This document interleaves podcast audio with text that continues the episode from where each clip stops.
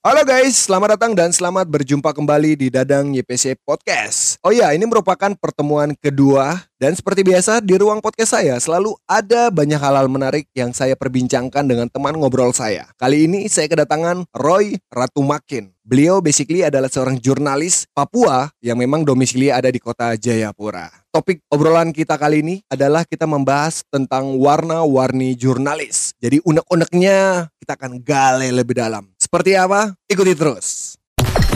Tractor systems are offline. Number one for today's hits. Selamat datang bagi para pendengar di ruang audio. Dari YPC bakal temani kalian dengan berbagai obrolan yang menarik. Jadi, ikuti terus. Let's go!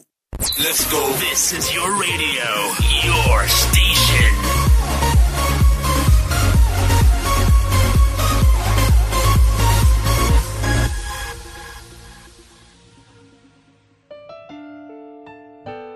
Uh, selamat malam Om Roy ya, saya panggil Om Roy saja ya. Selamat malam. Iya, gimana kabar nih Om Roy nih? Baik, baik. Baik.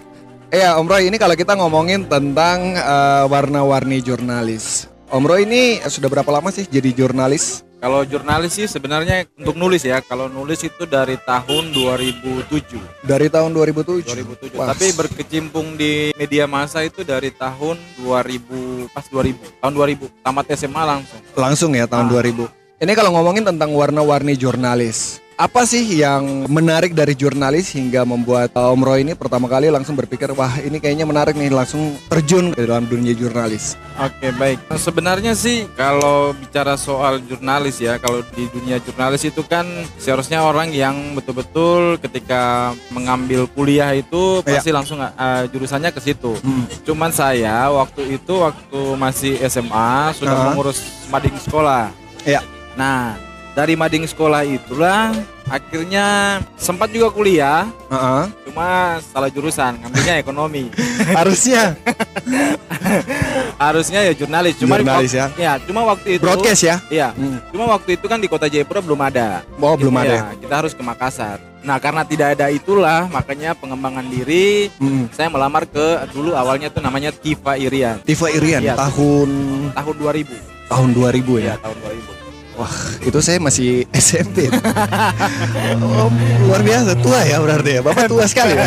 Iya, tapi juga muda. Ah, luar biasa itu yang penting.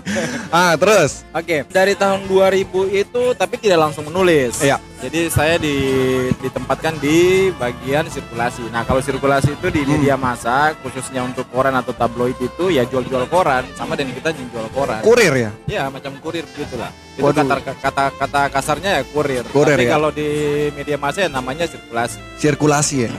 Nah, itu tantangan-tantangan di awal tuh seperti apa? Ini kadang-kadang ini mungkin ada teman-teman yang mungkin pengen jadi jurnalis terus Loh kayaknya jurnalis tuh enak tuh di pikiran mereka tuh selalu berangkat-berangkat gitu.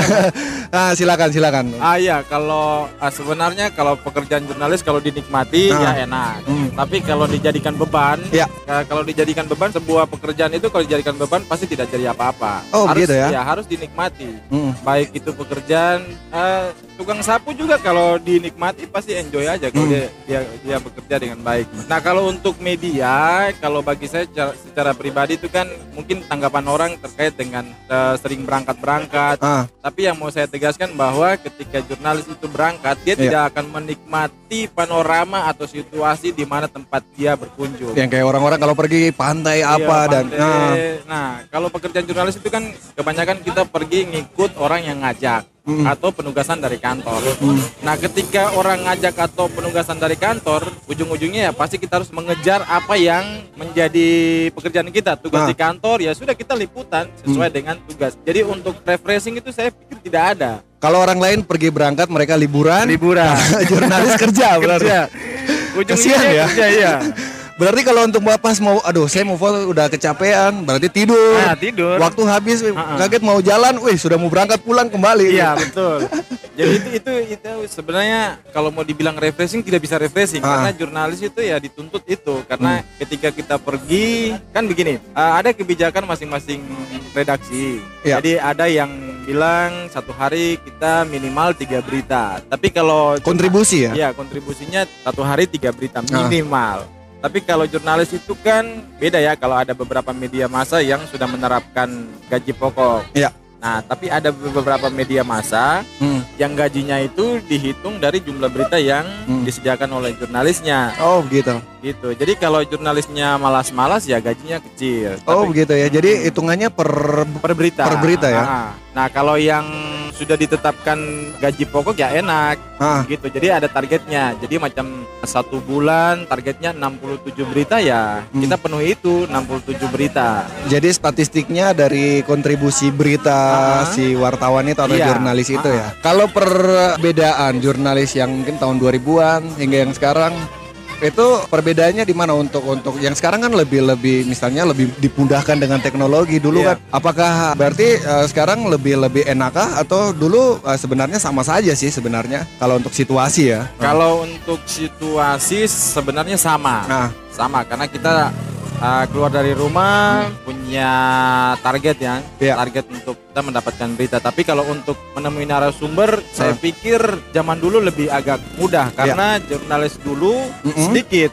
oke Nah, kalau sekarang Mm. waduh ada platform misalnya eh, media online dan lain sebagainya itu sebenarnya itu jadi challenge atau tantangan juga atau gimana? Iya, jadi tantangan. Hmm. Karena kalau bicara tantangan itu kan sekarang itu hampir sebagian besar media massa, Iya. khususnya koran itu kan sudah sudah beralih ke uh, media Online. Iya. online. Ada beberapa media massa, khususnya di Jayapura juga begitu. Maaf. Nah, yang hanya bertahan untuk media cetak sini kayaknya cuma tinggal dua media. Dua saya media ya. Iya, padahal dulu tuh menjamur media Menjamur, massa, ya. me- iya, khususnya koran tuh menjamur sekali. Nah, itu sudah mungkin perkembangan zaman ya. perkembangan Iya, zaman. perkembangan zaman. Kalau kita berbicara tentang uh, wartawan ini, ini kadang-kadang kan ada hal-hal yang di mana misalnya kita sebagai masyarakat yang sipil ya, kadang-kadang ada di, diperhadapkan dengan satu insiden yang misalnya yang konflik dan lain sebagainya. Biasa Om Roy kalau misalnya ada penugasan seperti itu, apa yang ada di pikiran Om Roy sebagai jurnalis? Oke, kalau meliput soal kerusuhan Iya, ya, misalnya. nah, kalau Pernah ada dalam situasi kayak gitu nggak? situasi itu pernah saya alami itu tahun 2006 Ah, ah. itu yang paling berkesan ya. itu yang paling berkesan Berkesan ngerinya ah, berarti. ngerinya ngerinya karena ya sampai apa namanya ini minta maaf tapi sampai sa- sampai kencing kencing celana juga Oh, wow. itu. Menakutkan ya. iya Ah, itu insiden apa itu pada saat itu? itu kalau tidak salah itu demo tentang Freeport Ah, ah. itu kumpulan mahasiswa tim mahasiswa dengan masyarakat makanya menuntut itu Freeport harus angkat kaki dari Papua ah. Jadi itu terjadinya pas di depan kampus Uncen. Jadi itu Hmm. ya cukup sadis sih karena ada tiga polisi yang meninggal. Iya. Dan beritanya cukup meledak Wah, sekali pada meledak. saat itu. Iya meledak. Dan Om Roy berada dalam situasi itu ya. Iya, Pada Ah. posisi itu. Itu apa apa apa yang dalam uh, Om Roy pikiran uh, pada saat kejadian? Ya Ah. jadi uh, waktu itu saya turun liputan. Waktu itu saya di Papua Pos. Iya. Saya di Papua Pos. Jadi sudah dikasih briefing dari kantor bahwa Hmm. uh, safety jurnalis itu penting. Iya. Walaupun waktu itu saya uh, jabatannya itu waktu itu fotografer. Jadi Ah. jadi belum nulis. Hmm. Jadi dari pihak redaksi bilang Roy, Hmm. safety jurnalis itu penting. Iya. Walaupun berita itu nanti bagus. Safety jurnalis tuh melingkupi apa saja? Jadi safety jurnalis itu uh, kita tidak boleh berada di antara pendemo Iya. maupun tugas keamanan. Wow. Karena kita tidak tahu ya nanti ketika kita berada di pihak aparat, kita Ah. tidak tahu pendemonya berpikiran seperti apa kita. Iya. Nah, begitupun sebaliknya, ketika Hmm. kita berada di pendemo, pihak aparat berpikir seperti apa ke kita. Jadi uh, kita ambil jalur tengah, jalur tengah tapi itu harus kita mencari tempat posisi yang ketika chaos Iya. kita bisa menyelamatkan diri. Oh begitu ya. Nah, Ah, dan waktu kejadian itu posisi saya cukup tepat. Iya. Itu saya berada di atas jembatan. Cuma waktu itu kalau saya ketahuan saya berada di atas, saya Hmm. tidak tahu nasib saya sampai sekarang. oh begitu ya. Waduh. Jadi waktu itu saya dengan namanya Mas Gatot, dia Iya. dari Metro TV. Hmm. Nah, cuma kami dua yang mendapatkan kalau Mas Gatot itu dia dapat uh, gambar yang cukup eksklusif. Ah. Kalau saya dapat foto yang cukup eksklusif. Oh iya ya pada saat itu ya. Itu luar biasa sekali. Saya ingat karena itu berada di kota Jayapura juga Ah. dan saya masih SMA itu mengerikan sekali. Apakah setelah peristiwa itu terus Om Roy berpikir bahwa aduh saya menyerah lah jadi jurnalis lah ini ngeri sekali gitu. Apalagi kalau ke depan berada dalam situasi yang sama. Aduh saya tidak tahu saya punya nasib nanti bagaimana nih. Atau, terus kenapa masih bisa bertahan lagi? Apa yang membuat Om Roy ini sampai ya biarlah gitu kayaknya saya mencintai tekanan atau kayaknya semua profesi kayaknya punya punya punya tingkat bahaya yang sama Iya. sih Ah, kalau Om Roy sendiri berpikir seperti apa Ah, Kalau saya waktu tahun itu Ah. 2006, ini menurut saya ya. Iya. Kalau menurut saya bahwa saya berada di media yang tepat. Kenapa Ah. saya bilang saya berada di media yang tepat? Mm-mm. Waktu habis rusuhan itu saya sempat trauma. Iya. Nah, dan pihak kantor melihat itu. Akhirnya saya diberikan trauma healing. Iya. Nah, trauma healing itu saya dua bulan. Ah, Jadi satu satu bulan itu mereka lempar lempar saya ke Makassar. Pokoknya senang-senang aja. Pokoknya Roy kamu Iya. bebas saja di Makassar. Pokoknya mau buat apa saja Ah. bebas. Gaji tetap jalan. Nah setelah satu bulan saya di Makassar, mereka bilang Roy kamu mau ke mana lagi? Saya bilang ah. "Ah, kalau bisa saya pulang kampung mau lihat orang tua. Oh iya silakan Roy. Oh, diberikan kampung." ini Iya. ya. Jadi eh, trauma healing itu pokoknya pekerjaan yang di luar dari eh, jurnalis. Jadi pokoknya saya senang-senang aja. Oh gitu ya. Ah, dan itu yang saya merasa bersyukur ketika saya berada di perusahaan yang tepat waktu itu. Oh. Saya tidak tahu ketika saya berada di perusahaan yang lain yang Iya. mungkin tidak punya trauma healing ya, Nah. saya tidak tahu ke depannya. Oh berarti eh, setiap payung media mempunyai kebijakan-kebijakan. Iya, kebijakan khusus masing-masing terkait dengan wartawan konflik ya. Iya. Kalau kalau di luar eh, luar Indonesia kan pasti ada wartawan konflik. Eh, Om Roy bilang wartawan konflik. Apakah wartawan ini mereka mempunyai jalurnya beda-beda ya? Eh, Pos-pos pos pos beritanya beda-beda atau semua yang jadi wartawan selalu be- berada dalam jalur konflik atau ada yang yang tidak berada dalam jalur konflik gitu? Atau Iya. seperti apa? Iya, ah, itu juga kembali ke media masing-masing. Oh Karena gitu ya. ketika ada demo walaupun demo itu dia nanti rusuh atau tidak, Hmm. tapi ada namanya wartawan konflik yang akan ditugaskan di situ. Oh. Ah, karena arahan dan kebijakan juga selalu diberikan kepadanya. Mm. Eh, khususnya wartawan konflik ya. Iya. Pasti arahan terus safety jurnalis itu juga dia harus betul-betul paham. Jadi tidak semua jurnalis harus diterjunkan ke Hmm. demonstrasi misalnya gitu. Berarti kalau wartawan-wartawan itu dia punya misalnya karakter penakut atau itu lebih tidak Ya, usah ya, tidak usah ya. Tidak usah karena Iya karena penempatan posisi juga Iya. perlu. itu uh, kalau saya lihat kalau di luar negeri biasa ada di misalnya uh, di Irak, Ah, Palestina yang biasa di jalur-jalur itu Ya. disebut wartawan konflik ya Iya. mereka berada dalam jalur-jalur yang Betul. berbahaya sekali ya. Betul. Ah, kalau di Indonesia nih kan yang terkenal kan Mbak Najwa. Mbak Najwa, Ah, mata Najwa ya. Mata Ah. Najwa. Mbak Najwa itu Najwa Siap itu kan wartawan konflik. Oh, basicnya iya. wartawan konflik ya. Iya, basicnya wartawan konflik. Nah, kalau di sini ada satu lagi namanya Mbak Desi. Mbak Desi itu dia di Metro TV. Mbak Desi ya. Iya, Mbak Desi.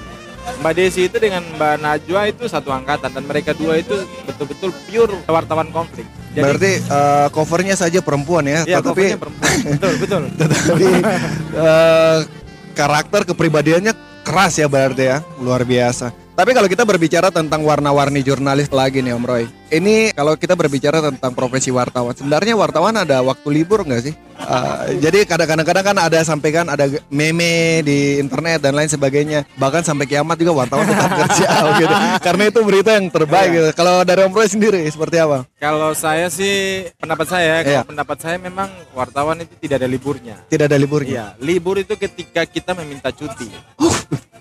Oh gitu ya. Kalau Iya. tidak ada cuti, Kalau tidak ada cuti ya liputan. kalau berangkat-berangkat Itu tidak itu tidak- bukan liburan? Iya, itu bukan liburan. itu apa namanya? Kerja. Kerja. Karena Kasihan ini, ini, iya, ini kalau cerita pengalaman Iya. ya, kalau cerita pengalaman kan saya lima tahun yang ikut Persipura. Iya. Nah, ketika saya ngikut Persipura itu itu zaman yang bagi saya tuh cukup bagus dan ada beberapa teman-teman jurnalis yang merasa iri ketika saya harus ikut Persipura di Piala AFC. Wartawan olahraga berarti. Ya, wartawan olahraga. Wah, berarti wartawan konflik, wartawan olahraga luar biasa Om Roy ya. luar biasa. Ya. Yang warna-warni betul. ya? Warna-warni. Silakan Om Roy. Iya, jadi kan uh, waktu Persipura di AFC itu kan akhirnya Persipura bertanding ke luar negeri Iya. dan kebanyakan pikir wah ini pergi ke ini. pergi Itu Om Roy sini." berangkat juga? Iya berangkat. Oke. Waktu itu ke India, Maladewa, Maldives. Wah, itu Maladewa. kategori liburan juga sih sebenarnya. Itu tidak liburan, Oh, pure tidak liburan. ada harus nggak ada foto-fotonya. itu pure tidak liburan. Oke. serius. Iya. Jadi orang bilang Maldives itu kan baliknya dunia. Iya. Tapi memang itu pure saya tidak liburan di sana. Hmm. Jadi itu terus Thailand, terus Cina, Singapura, Australia. Waduh, berapa negara itu? Banyak ya. Tapi itu memang pure tidak liburan.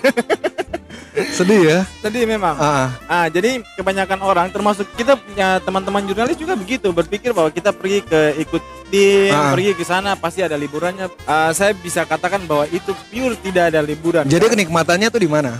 tidak ada kenikmatan. Oh, Capek gitu. ada. Capek ada. Beban ada ya. Beban Ini harus ada. kontribusi nih. Iya. Masalahnya orang di kantor tunggu gitu. Betul. Ah, terus. Nah satu selain kontribusi ke media, Ah, bagaimana kita membawa diri ke tim yang membawa kita karena kita pergi ini kan dibiayai. Iya. Hmm, Jadi ya kita harus tanggung jawab ya. tanggung jawab itu penting. Nah satu lagi jurnalis ini kan tugasnya itu kan mel- meliput, Ah, terus mengedit, Iya. membuat naskah dan dikirim ke kantor. Nah itu dia sendiri yang kerjakan atau? kalau tidak, kalau di media itu kan ada jurnalis, eh, ada wartawannya, ada Ah. editor, Iya. Terus habis ada editor, ada namanya tuh editor ada dua, Mm-mm. editor kota. Ini yang di perusahaan yang dulu saya pernah kerja Iya. ya. Jadi ada editor kota, ada editor daerah, Ah. ada korda, Korda nih, koordinator daerah. oh, koordinator Ah, daerah ya. Koordinator daerah ini kalau bicara di kota Jayapura, kota Jayapura juga bisa dibilang daerah. Iya. Karena kota Jayapura, eh maksudnya Jayapura, Iya. AB, Entrop, nah itu. Jadi itu iya. ada ada kordanya juga. Nah selepas itu ada pimret, pimpinan redaksi. Nah, pimpinan redaksi. Ah. Nah jadi tugasnya wartawan itu meliput, Ah, ah. terus menulis berita dan dikirim ke redaksi.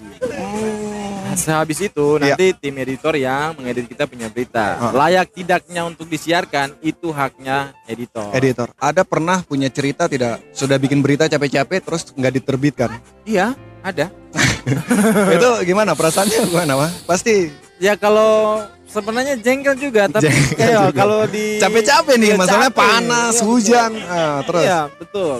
Cuman ada kebijakan Nah. mungkin editor melihat bahwa apa yang kita tulis itu belum memenuhi unsur ya, Ah, belum memenuhi unsur dan ya kembali lagi pada tupoksi kita cuma hanya bisa meliput, menulis dan dikirim. biasa apa yang menjadi pertimbangan untuk biasa kebijakan masing-masing kah atau memang dinilai dari tidak atau kompetennya satu berita? Satu berita, Oh, iya. ya, gitu ya. Kebanyakan itu dari dari kompeten ya. Jadi mungkin kalau kita nulis soal cabai ya, apa Iya. namanya ekonomi ya kita kita- Bapok lah gitu Iya, ya. bapok lah. Kalau bapok kita hanya bisa mendapat satu satu narasumber dari mungkin pedagangnya. Ah. Ah, ini pengalaman di media saya itu bahwa harus menerapkan dua narasumber. Iya, dua narasumber. Jadi kalau macam kita wawancara pedagangnya minimal kita harus wawancara Dari ah, pemerintah juga. pemerintah, ya. Iya, gitu.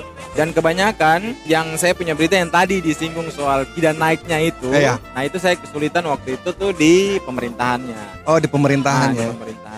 Jadi tidak ada sumber dari dari perwakilan dari Iya. birokrasinya ya berarti ya. minimal dinas Di Sprindakop ya.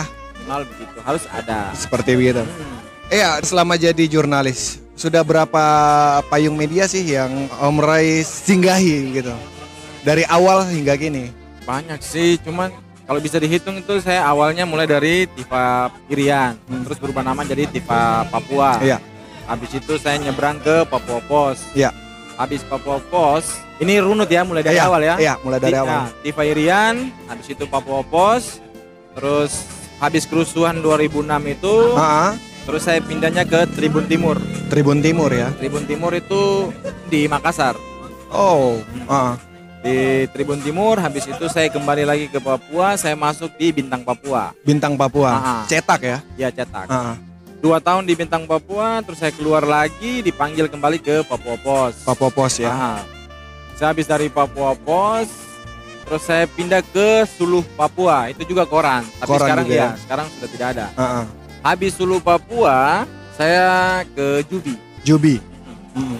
habis di Jubi eh masih di Jubi saya sudah kontri untuk Medcom Medcom itu grupnya Metro TV Oke. Visual atau eh, Media online. Online ya. Online. Oke. Perwakilan Papua. ya Provinsi Papua dan Papua Barat Oh, begitu ya. Ah, jadi Medcom tapi sebelumnya ada basicnya juga waktu masih foto-foto Ah, saya pernah di antara foto iya. saya pernah di Routers Ah, routers. Routers itu penyedia foto aja Oh, penyedia foto Iya.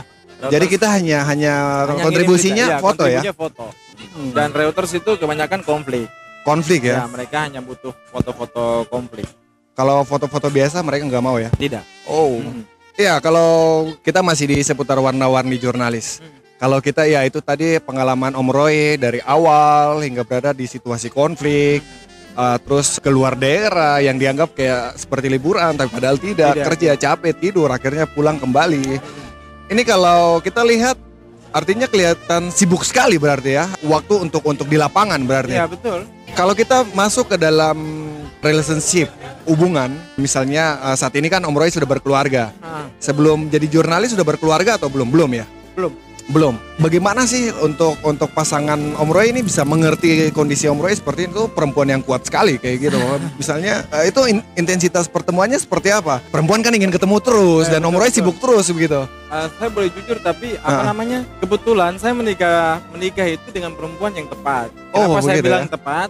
Karena dulu kami juga satu kantor. Jadi Oke. dia dia cukup paham dengan pekerjaan jurnalis. Saya tidak saya tidak bisa bilang ah, ke teman-teman yang punya istri bukan jurnalis ya. Iya. Nah kebetulan saya punya istri ini dia di bagian iklan. Ah. Kebetulan sama-sama di Papo Pos dulu. Oke. Jadi dia cukup paham pekerjaan seorang jurnalis itu seperti apa. Hmm. Nah itu saya hanya bisa bilang itu kecuali kalau saya punya istri yang bukan dari lingkup media mungkin saya bisa cerita panjang. Tapi karena saya Ah. punya istri di lingkup media Ah. dan dia cukup paham dengan saya punya pekerjaan. Jadi kalau biasa satu hari itu tidak ketemu berarti. Kadang ketemu, kadang enggak juga ya. Sa- Di awal-awal misalnya pasangan, tapi eh, pacaran lah kayak gitu. Hmm, Kalau iya sebenarnya sih kalau apa namanya orang bilang membangun rumah tangga itu kan harus ada komitmen. Komitmen ya. Nah, komitmen awal itu ya yang kami kami dua bangun itu ya saling memahami profesi masing-masing. Jadi saya dulu juga waktu menikah awal Ah, Uh, istri juga kerja, saya juga kerja. Oke. Jadi waktu posisi kami dua menikah, saya sudah tidak di lapangan, ditarik Ah. kembali ke kantor karena kami punya orang desain grafis keluar. ah, Kebetulan saya juga basicnya dari desain grafis awal. mm-mm. Nah, jadi saya di kantor. Jadi kalau istri pergi dia kan iklan. Jadi dari pagi Ah. saya masih tidur dia sudah keluar. Iya. Nah, saya keluar pergi kerja, dia belum pulang. Jadi paling kami dua ketemu itu nanti hari Minggu. Itu sudah menikah loh. Hampir menangis saya ya. Menyedihkan sekali perjalanan hubungan Om Roy ini. Oke. Ya itu dalam satu minggu cuma ketemu hari Minggu. Oke. Ah, jadi setelah punya anak itu baru intensitas pertemuan itu ada. Dan, Ada ya? ya, dan sampai sekarang ya puji Tuhan maksudnya kalau saya pulang dia yang bukakan pintu artinya masih intensitas untuk melihat tatap muka tuh Ah. Iya, ada. Jadi itu bagi perempuan-perempuan kalau ingin mencari pasangan seorang jurnalis itu konsekuensinya itu ya. Susah Iya, ketemu ya. oh, Iya, susah ketemu. Iya, betul. Dan program anak juga agak susah. Oh, jadwalnya kapan? Ini saya di lapangan terus. Woi, bikin anak dulu nih. Ya, Kadang-kadang gitu. Ya sabar, sabar. Ini lagi Sabar. lagi cari ini dulu. Iya, betul. Cari seberkas cahaya lah. eh Om Roy, selalu saya melihat tiap jurnalis selalu mengedepankan netralitas. Apakah itu penting untuk Ya, itu satu penting. Itu bobot cukup ber- penting, cukup, cukup penting. penting ya? cukup penting karena produk yang kita keluarkan itu kan harus balance ya, Iya. harus balance supaya walaupun itu beritanya berkonflik nantinya, minimal kita harus mendapatkan dua narasumber itu yang Iya. harus ditekankan Ki, sebenarnya dan saat ini sampai sekarang ini ketika saya menulis berita saya selalu menerapkan itu dua narasumber. Sebenarnya saya kalau ini pendapat saya pribadi ya, Iya. jadi uh, saya minta maaf untuk teman-teman jurnalis yang mungkin hanya menggunakan satu narasumber itu Ah. boleh sih sebenarnya kalau bagi saya pendapat pribadi kalau berita itu dia positif it's okay dia pakai satu narasumber tapi kalau berita itu dia akan berpotensi konflik Ah. itu minimal itu dua narasumber lebih lebih bagus Lebih lebih bagus ya. lebih lebih bagus Tadi kan Om Roy bilang untuk media online di tahun yang saat ini yang modern sekali dengan teknologi yang luar biasa sekali yang memudahkan orang untuk mem- mengakses, membuat iya jadi menjamur gitu. Bagaimana kompetisinya tuh seperti apa? Apakah lebih lebih susahkah atau seperti apa? sebenarnya kita kalah di Facebook sih sebenarnya kalau media online Oh begitu Iya, ya. kalahnya di Facebook karena kita selalu ditekankan untuk ya namanya kalau berita online itu kan ketika kita meliput saat itu juga kita ngetik Iya. saat itu juga kita kirim untuk dipublish nah kadang kita juga kalah dengan teman-teman yang mungkin tergabung di grup-grup Facebook mereka hanya melihat dengan pandangan mata Misalnya info kejadian kota lah kayak gitu. Ah, Ah. gitu gitulah Hmm. pokoknya mereka hanya melihat dengan pandangan mata di foto terus dikirim di Facebook tanpa Terus dengan dengan dengan dengan uh, caption, caption yang aneh-aneh ya. Nah, terus uh, mungkin saran saja sih saran untuk Ah. teman-teman bahwa saya kasih satu contoh seumpamanya macam kecelakaan. Nah, Nanti mereka bilang ini ada orang nih mabuk terus Hmm, nah, padahal sebenarnya bisa. mungkin bisa jadi dia ngantuk. Ya, Ah. bo- boleh juga dia mabuk, Ah. boleh dia mabuk, tapi jangan sampai foto yang dinaikkan itu berdarah-darah. Oh, begitu Karena- ada ada Ya, aturannya. ya. ada ada etikanya. Ah. Karena ketika kita mempublish sebuah foto, Iya. minimal foto yang kita publish itu disetujui oleh orang yang kita foto. Oh, begitu ya. Aturannya ya, begitu. produk jurnalis memang harus begitu. Oh. Jadi kalau macam saya foto Mas Dadang, Ah. sumpamanya saya harus minta izin. Oke. Mas Dadang, saya publish ya fotonya. Kalau saya bilang "Ah, Kalau- saya tidak mau. ya Kayak tidak mau ya itu Oh, kesepakatan ya. Iya harus ada kesepakatan. Ah. Apalagi yang berdarah-darah kan Hmm. kasihan juga. Yang Karena terjadi yang terjadi yang saya lihat begitu. ah. Jadi kalau ada kecelakaan berdarah-darah di foto tanpa di blur Iya. gitu. Karena ah, mungkin tujuannya bagus ya. Iya. Tujuannya baik untuk supaya diketahui oleh sanak saudaranya. Ah.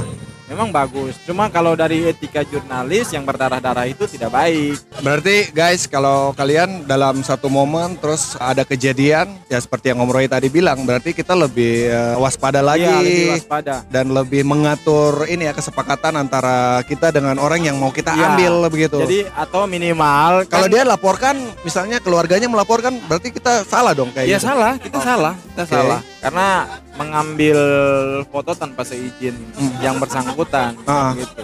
Walaupun itu di apa namanya ruang publik ya, Iya. di ruang publik. Tapi kalau sampai berdarah-darah itu kan sudah menyalahi. sebenarnya. Sudah menyalahi, Iya, ya. sudah menyalahi. Eh ya, kalau luar biasa sekali Om Roy untuk warna-warni jurnalis luar biasa kita ikuti dari awal hingga bagaimana Om Roy menjelaskan ah, tentang etika jurnalis hingga sampai saat ini. Sampai saat ini Om Roy masih menikmati sebagai seorang jurnalis. Jurnalis, ini iya. profesi yang luar biasa sekali. Ada banyak orang punya banyak opsi untuk memilih ke mana Bekerja. mereka akan pergi, di mana mereka akan bekerja dan Om Roy memilih sebagai seorang jurnalis. Apa sih kenikmatan dari seorang jurnalis? Kalau kenikmatan ya mungkin karena uh, saya suka menulis sejak awal saya suka menulis karena dari dari awal pembicaraan kita saya sudah bilang bahwa saya mengurus mading sekolah. Jadi Iya. mungkin itu yang membentuk saya sebagai seorang jurnalis. Oh begitu ya, Ah. tumbuh ya. Ya tumbuh dengan sendirinya karena memang ya dulu juga saya sempat menulis untuk macam opini-opini, Ah, ya. cerpen-cerpen itu kan dulu cepos masih buka, Ah. ngirim-ngirim, terus ketika itu terbit, aduh suatu kebanggaan gitu. Jadi hobi yang dikembangkan Ya, jadi sebuah yang- pekerjaan ya. Ini juga saran untuk teman-teman yang Aha. sebenarnya bukan hanya pekerjaan jurnalis tapi harus mengembangkan pekerjaan itu dari hobi sebenarnya. Oke. Ya karena kalau dengan hobi baru kita kembangkan itu kan akhirnya pekerjaan itu jadi enteng Hmm. karena kita bekerja tanpa ada beban. Karena ini hobinya kita yang kita kerjakan. Passion ya, Iya. jiwa ya. Jiwa kita yang kita kerjakan. Nah, Dan itu- lebih maksimal juga ya. ya itu lebih maksimal dan kita lebih enjoy Hmm. sebenarnya daripada kita bekerja yang bukan kita punya basic dipaksakan akhirnya nanti pekerjaan itu dia ngadat. Oh, luar biasa Ya. sekali. Kadang-kadang ada yang bukan dia punya passion, Ya, dia paksa masuk. ha-ha. hanya Ah. karena mau ngejar rupiah ya, ya gitu. Iya, kadang-kadang Artinya memang kita hidup itu kita butuh rupiah, tapi ya minimal kita bekerja sesuai dengan kita punya passion supaya Passion, ya. pekerjaan itu dia lebih mudah, lebih mudah ya. Ha, lebih Da- mudah untuk dikerjakan. Jadi kalau kita misalnya sebenarnya kalau kita bekerja tidak dibayar pun itu hobi. Iya, hobi. Apalagi hobi yang kita kerjakan dan ada Ada penghasilan dari benefitnya. situ ya. Iya, Iya, luar biasa. sebenarnya di situ. Ayo Om Roy, ini kita sudah luar biasa ngobrol panjang lebar. Mungkin terakhir nih, ini pesan-pesan saja sih untuk Om Roy.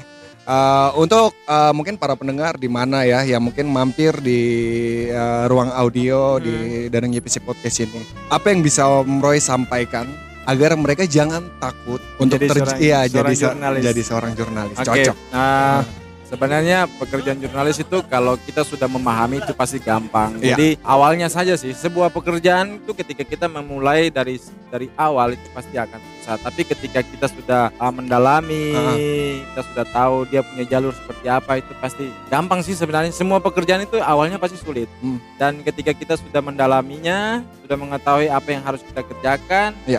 Itu pasti semuanya jalan. Yang penting betul-betul kita tekuni pekerjaan itu. Pekerjaan apa saja tanpa harus kita bekerja di uh, jadi seorang wartawan. Pekerjaan apa, Apa iya, saja apa ya? saja. Tapi kalau kita kerjakan itu dengan hati, Ah. dengan senang, itu pasti semua berjalan dengan dengan baik sih sebenarnya. Dan banyak sekali hal-hal misalnya berkat dan lain sebagainya. Ya, berkat itu kan sudah diatur sama yang eh, yang di atas Iya. ya. Tapi bukan berarti kita harus duduk tunggu berkat itu jatuh. Tapi berkat itu akan datang ketika kita berusaha.